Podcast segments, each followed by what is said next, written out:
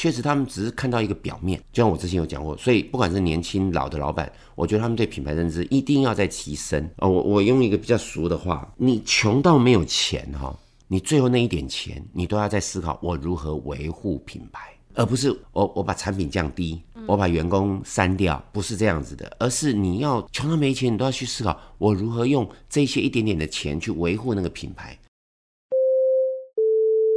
你现在收听的是佩佩没在闹，佩佩 Talks。我是佩佩，喜欢吃，喜欢旅行，喜欢追求自己的理想，也喜欢陪身边的人实现梦想。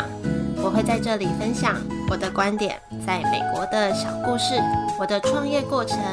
让我陪你去美国，陪你聊天，也希望你们可以陪我创业。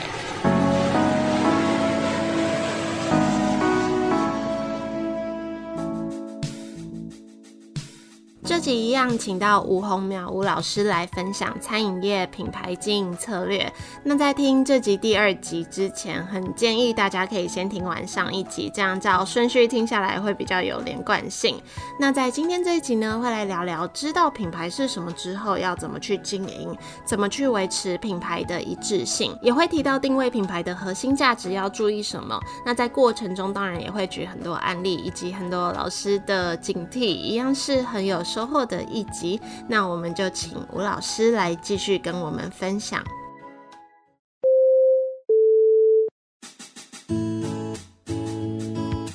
那在上一集我们请吴老师跟我们分享很多关于品牌的认知。那再来，我想要继续请教你，如果像现在大家听了，尤其我这边很多是比较属于嗯我这个年纪的听众在听，那他们可能想要创业，那他们即使已经有品牌的概念了，再来呢，要怎么把品牌做起来？太好了，借这个机会我就引导一下，其实品牌哦，严格来讲确实没有那么深呐。我如果讲粗起来，什么意思呢？就是说，我们常举例，举例，你像 Seven Eleven 这个名字什么意思？没什么意思啊，七十一，对不对？很多解释嘛。有人说什么每天营业七天嘛，啊一天营业十一个小时。嗯。那有一种说法是早上七点开到晚上十一点。对。但是你看我讲前面两个答案跟现在完全不一样，因为它是二十四小时经营。嗯。可是你看到 Seven Eleven，哎，你还是觉得有某一种品牌的感度。是。这完全也符合我之前我提到的。一个好的品牌永远跑不开，它有好的品牌形象、品牌 image，同时它好的产品、好的服务。所以 Seven Eleven 也因为有这三个，它不断的扩充。你看它的服务，现在我们台湾威跟它西兰骨头不杯，下面弄杯，对不？大家都应该听得懂，年轻人听得懂。Seven 店员超厉害，对对，超神的嘛，哈，对。所以年轻人，我们其实，在创品牌的角度里面。我会鼓励说，你一开始你不用在意，即使说你现在任何名字你都来提供过来跟我讨论的话，我都很乐意帮你做一个调整。嗯哼，那不是把不用把你改掉，因为我刚才已经讲过，不能改名字。嗯，因为任何一个名字，哪怕你看像我们小姑娘，很多人名字是什么阿芬啦、啊、阿芳啦、啊，什么对不对？阿凤啦、啊，这都是有价值的，对不对？嗯嗯。所以你如何把你那样一个品牌你维护好？所以你在创品牌的时候。重要的是，你第一个，你的品牌，然后你有什么样的产品，一样，我刚刚讲的三个重点，对不对？你的什么好产品，然后有没有这样子的一个 TA？没有，我们要怎么样调整？像讲到这里，我就稍微把话题拉开，但是我想对大家很有帮助。就尤其现在年轻人，你创品牌，你不要因为说，哎呀，吴老师，我家里还有点钱哦，我又是属于比较富豪背景的人，好，我想要搞一个顶级奢华的品牌，因为大家一定要有有钱人喜欢吃好的那一些，哎。讲到这里完全正确哦，没有错。可是你要冷静的去想哦，我的 TA 在哪里？他会不会常常来？我要怎么样去服务他？嗯，所以其实因为我我我常常有接触，不管在新一区等等，有一些这种比较高端的品牌，其实常常都铩羽而归。即使我们台湾有名的天王歌手，他也曾经开过一个很有名的餐厅在东区。但是开没多久，我若这样讲，你们应该知道，在顶好那个区域，那也是没多久，他还是撑不下去。当时他也想说，哎呦，他有那么多粉丝，有那么多他的音乐的粉丝群、电影的粉丝群，可是不是这样子的，你必须要符合我刚刚讲的，你的餐厅、你的店跟你的产品，跟你有没有这样子的消费者、这样子的消费习惯跟环境，他才会来。否则这几个没有，你确确实实不要不要做。那因为这一段，我就要特别讲说，如果说现在做餐饮投资来讲，呃，我必须严肃的讲，尤其对那种比较高端的餐饮品牌的投资，这个门槛高没有错，可是风险也是最高。嗯，因为你如果没有任何一个掌握对的话，我周边就有好多好多这种例子，都铩羽而归，不是亏了几千万，严重上亿都有。嗯，啊，这是非常惨痛的经验。那这个是我想，如果年轻人自己在创业的过程部分，可能一定要注意。我反而比较支持我们先从自己喜欢的小的，对，然后呢，能够有市场的，我们常常讲说刚性需求啊，比如说好的米饭、好的面食。好的点心，啊、不要只是为了一个一时的噱头哈，啊、嗯哦，我做一个很精致多好的时尚的糕点，嗯、什么那一些啊，你认为好吃，一定有人来吃，但是不是的，你必须还是要很真实的去思考，人家常常需要消费我们的产品，我们的品牌是什么，这是重点。嗯、你的意思是说，我们在想我们要卖什么的时候，可能这个东西也是某部分要是。呃，市场上大家的必需品，对，刚性需求，对，这样子大家的，你就是你的稳定获利会比较，收入会比较稳定，是，对我也这么觉得。讲俗一点，甚至于说这样子的刚性需求里面涵盖一件事，就是说我买了你这个东西送给谁，嗯，我是认为我会要的，对，这也对，对，哦，就像你看星巴克为什么感动，那个星巴克的杯子，很多人就会买了再买，原因在哪里？我买了自己用以外，我还会送人，送的人也喜欢，嗯，收礼的人也喜欢，是，那它就会变成一个正循环。所以每一个东西，每个细节都是要一起考虑到的。所以你刚刚讲的是正确的。嗯，刚刚讲了很多要经营一个品牌难的事，应该说，就像你刚刚讲的，在品牌建立的初期，你要怎么去塑造它的形象、CI 故事，它其实没有很难，是，可是要去经营。很多地方很难，那我自己啦，就是觉得是执行跟持续。我觉得不只是做品牌，是所有事情的困难点跟成功的关键都是，就是这是因素之一。那你会觉得要怎么执行跟持续品牌精神？因为我觉得在刚刚讲的还是有一点抽象，大家还是不是很知道怎么具体去做。是，哦，刚才佩如讲的很棒，我继续延续一下，而且我把这个。主题勾勒得更清楚啊！其实前面的设计，刚刚讲不难，没有错。就是说，比如说你，你就是创办人你自己写了一个字，但是它没有很美，可是消费者喜欢，这样也可以。但是你又要把这样子的一个形象设计美延续下去，你还是后面要有一些好的细节的设计，嗯哼，让它的包装啦，让它的呈现啊，杯子啦等等，让人家感觉有那个附加价值。对，这还是很重要。所以。一开始设计大不大、好不好、难不难都不重要，重要是你维系。对对对。所以还是你要花心思，甚至于你还是要请专家，再去把你的产品包装设计上面维护好。然后紧接着另外一块，就刚刚佩如有讲经营，对不对？那当这样经营的过程里面，你也要延续前面好的设计，你如何去把它经营的有价值，甚至于这样一个持续性。嗯。所以有机会，我们常常跟很多业主一定要鼓励这两件事情是。永远不变的两面的循环，嗯嗯，它是同时的，缺一不可，而且要互相互搭。尤其在经营的时候，你一定要时时去关心说，哎呦，我现在面对市场环境，就由于现在疫情关系，所以为什么我一直在鼓励？其实现在很多年轻朋友们，你们一定要大力的在 App 上面花心思。你可能设计一个对的 App，再结合更好的，不管是富 Panda 什么那一些都可以，然后线上的快送、快卖等等，你要去研究，细细的去研究。或许你这样研究，你可能就创造出自己一个销售经营的模式。嗯，你可能就会很容易。那我讲到这里，我就题外拉开。有的时候你不要因为，就是说哦，因为我一个大卖，我就我就改变了，那这个是不对的。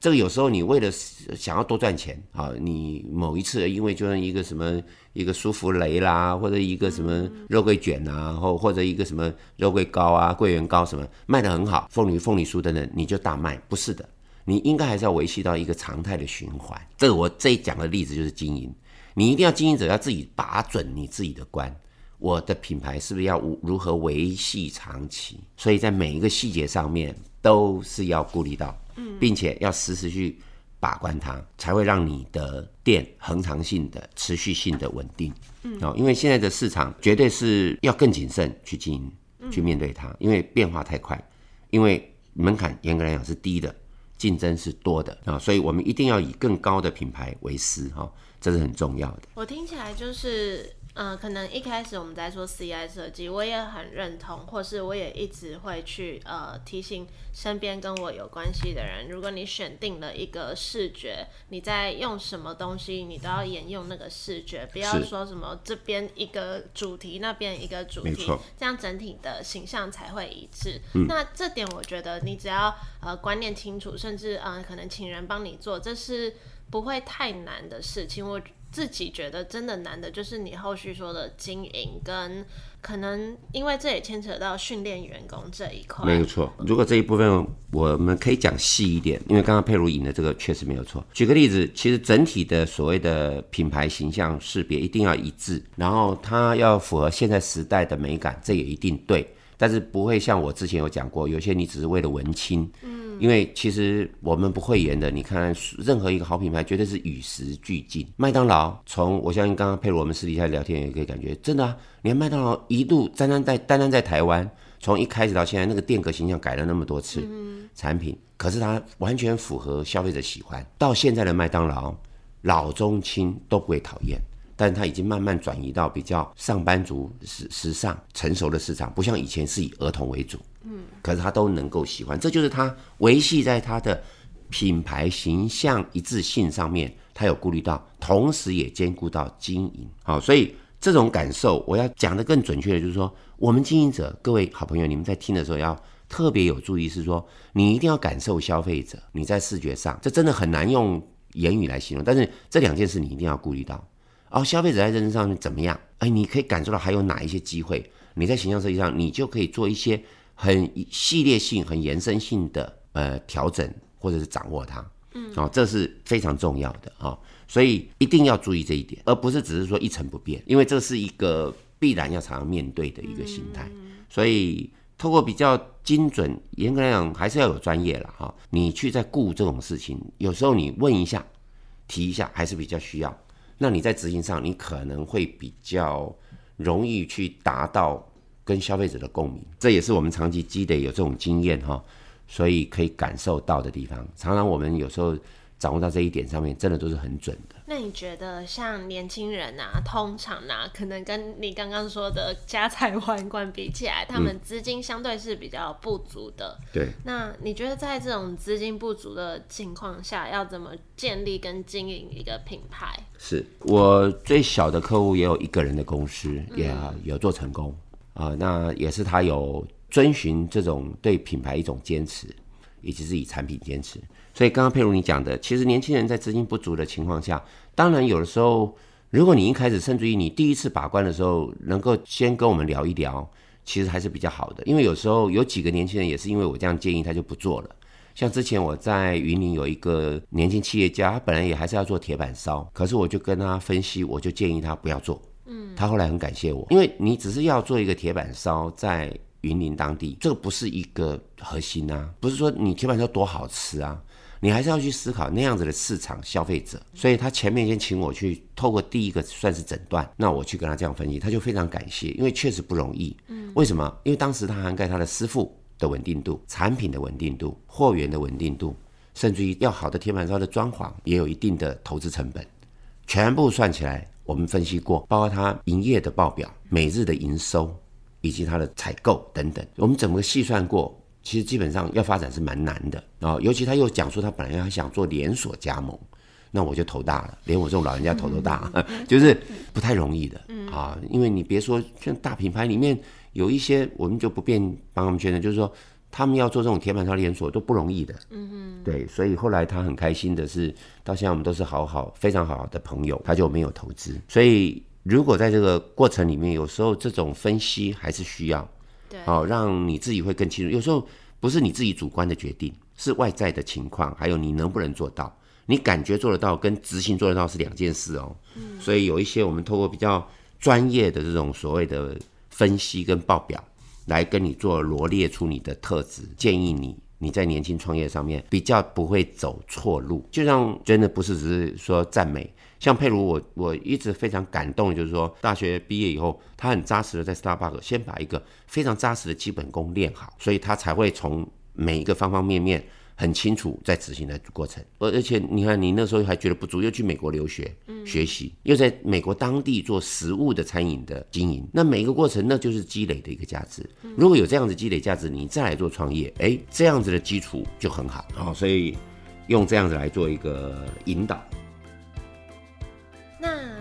你会觉得，就讲了这么多，嗯。你对成功的品牌的定义会是什么？呃，上一集也大概提过，但这边也可以稍微整理一下哈。因为我想佩如问成功品牌，其实我自己为什么呃，我之前也有分享过，我自己就觉得有点感触很多了，因为我曾经在台湾做了很多成功的品牌。当时都台湾全台湾由北而南，街头巷尾，嗯甚至于很多我学生都要请我帮忙定位，好像是当时我做一个非常好的属于那种蜜糖吐司的连锁店，呃，那个名字命名的也非常呃有时尚性，有主题性，而且变成年轻的消费族群喜好的。我大学确实很爱蜜糖吐司，是是是，很好。对，但是因为这个蜜糖吐司当时在全台湾几十家店都很成功，而且我只要在台北，只要有朋友来，我就去为大家赞美。那当时专业经理人也非常完整，嗯，可是因为经营的观念形态改变了，总部就做了很多调整，甚至于他做了调整，饮料就是变成一般的大众饮料，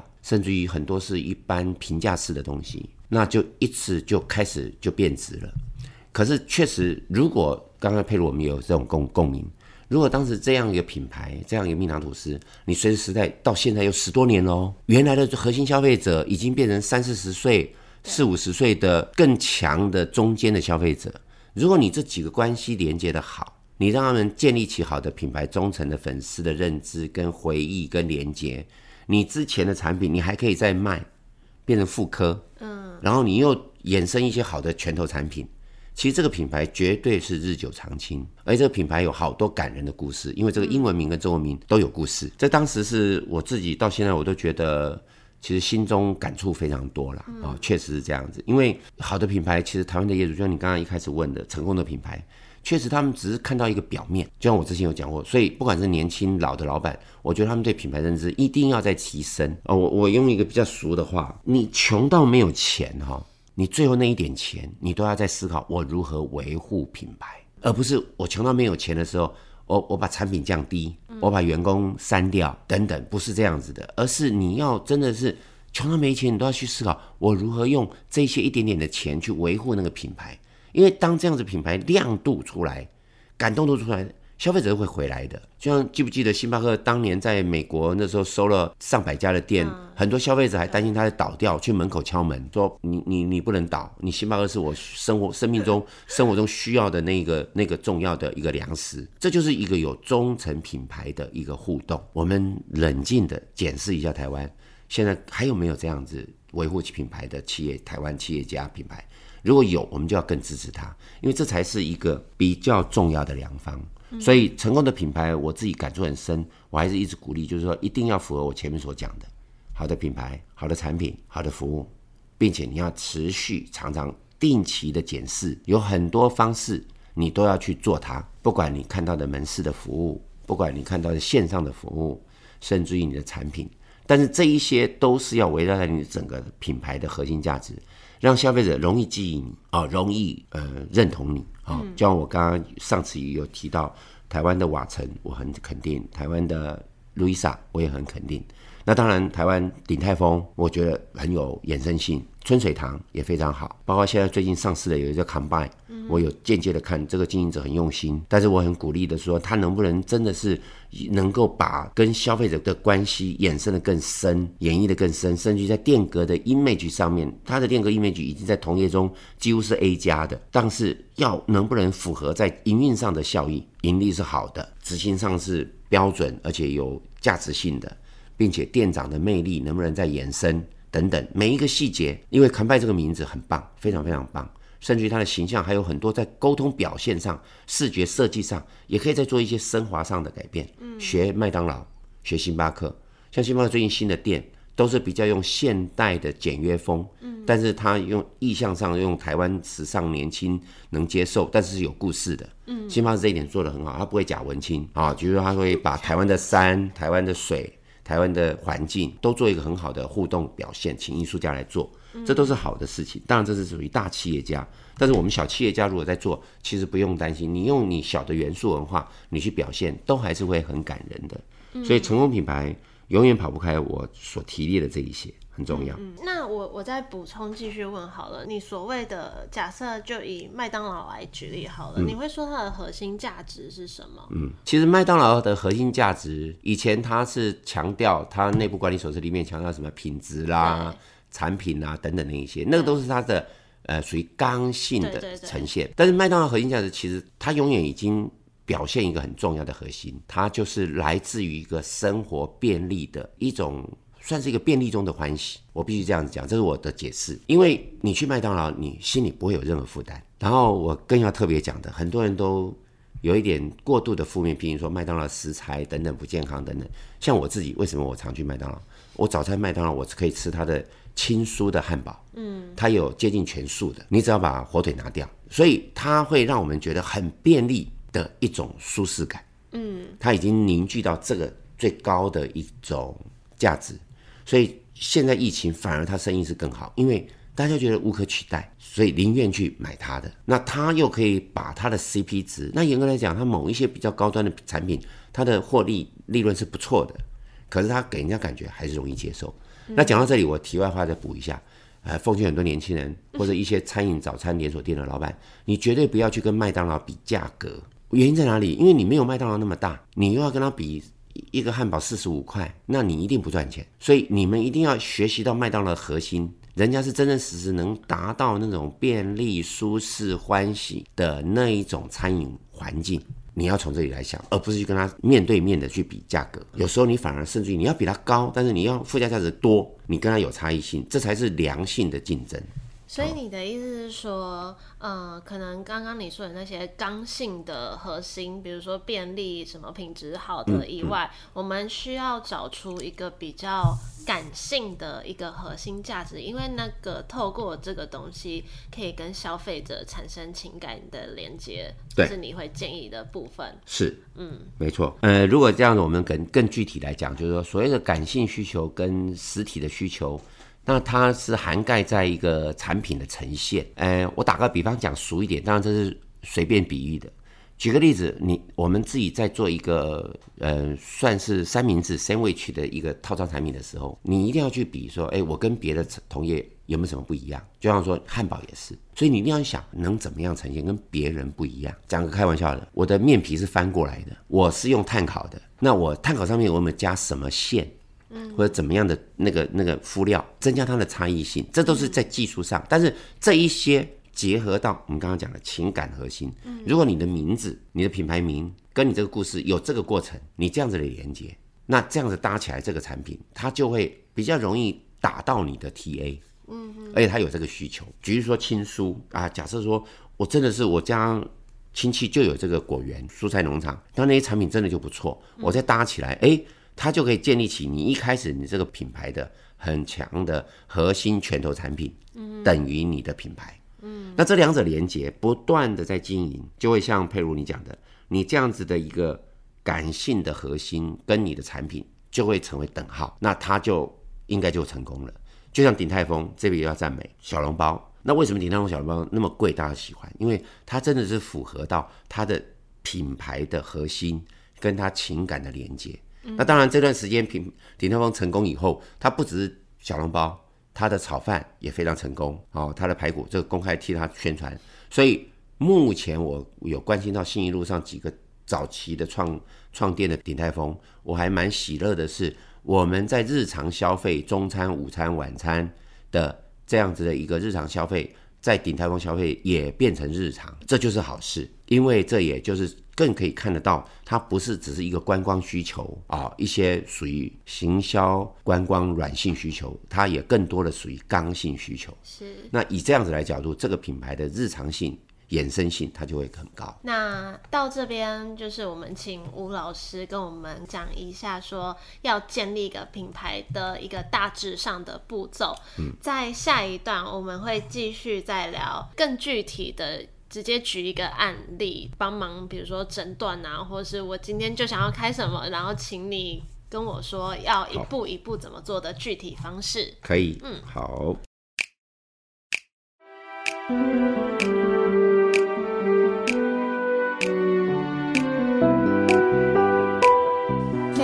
谢谢吴老师今天这集的分享。大家听完如果有任何问题或是任何想法，也都可以到我的 IG Peipei Talks P E I P E I T A L K S 来找我。有人在上周那集播出后反映说，很想一次把六集都听完。我自己其实包含录音啊、剪辑啊、重听啊，就重复听过好几次。那每次也都觉得还是有收获，或者也算是再次验证我在经营餐饮品牌这块的认知跟想法。那一样，我这边。也在重点整理一下节目中提到的内容，因为资讯量也算蛮多的。好，那第一点，品牌形象识别一定要一致，要符合现在这个时代的美感。那所谓的一致呢，就是除了一开始设计的形象 logo 主视觉出来之后，在后续的细节，比如说包装啊、店格啊，或是再更细一点，像餐巾纸啊、吸管啊，一些会放在店里面的盒子啊等。等的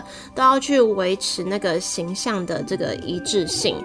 那第二点，我们在想要卖什么的时候，要去想消费者的刚性需求。我自己的理解啦，就是要去选择消费者会需要的产品，会定期购买的产品，而不是只是为了一时的噱头去买的那种东西。然后也不要因为一次什么东西大卖就改变经营方式，而是要去维持一个常态的的循环。第三点，在做核心价值的时候，除了刚性的核心以外，啊、所谓的刚性的核心，比如说呃方便啊、快速啊、品质好这种东西之外呢，也需要找出一个比较感性、比较柔软跟比较有情感面的一个核心价值，因为透过这个可以跟消费者产生情感的互动和连接。那当你有情感的连接之后，才会产生对于品牌的忠诚度。